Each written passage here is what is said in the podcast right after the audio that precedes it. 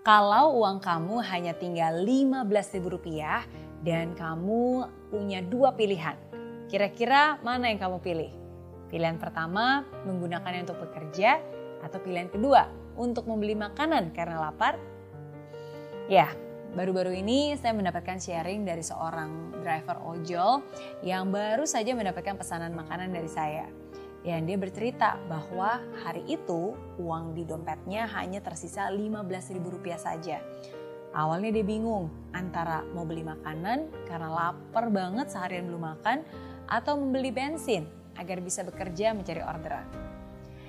Namun akhirnya dia memutuskan untuk menahan laparnya dan membeli bensin agar bisa tetap bekerja. Dan di hari itu ketika saya memesan makanan untuk diantarkan ke salah satu dari warrior saya, saya juga memesan satu porsi lagi untuk diberikan kepada driver ojolnya. Dan saya sertakan sedikit tips untuk membantu kebutuhan sehari-harinya.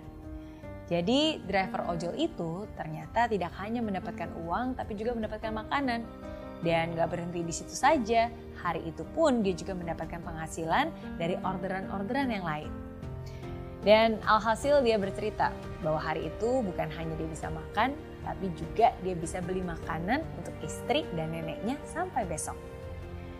Ini membuktikan bahwa apa pun keadaannya, selama kita masih mau selalu berusaha, Tuhan pasti akan selalu membantu, Tuhan pasti akan selalu membuka jalan.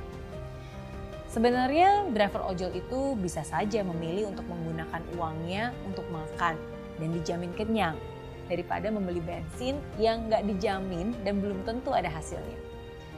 Memang tidak ada jaminan bahwa dia pasti akan berhasil, tapi usaha tidak akan pernah mengkhianati hasil.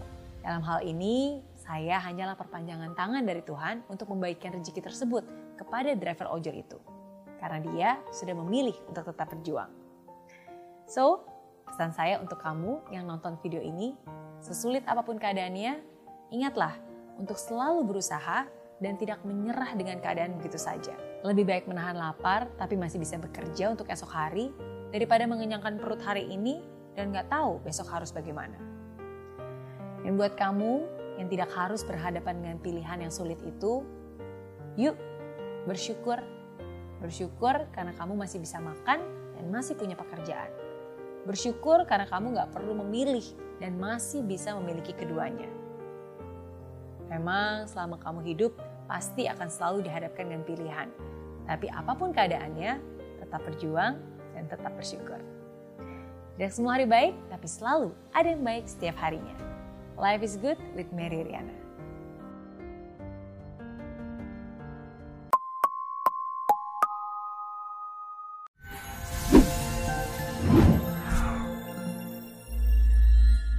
Aplikasi Mary Riana tersedia lengkap video-video YouTube terbaru saya, artikel yang up to date, post inspirasi, koleksi merchandise, workshop dan seminar yang bisa kamu dapatkan free dan download sekarang juga gratis.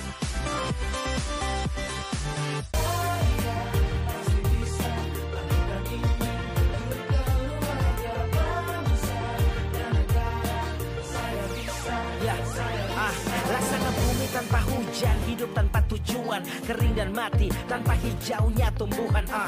Demikian kalau mimpi tak kunjung terjadi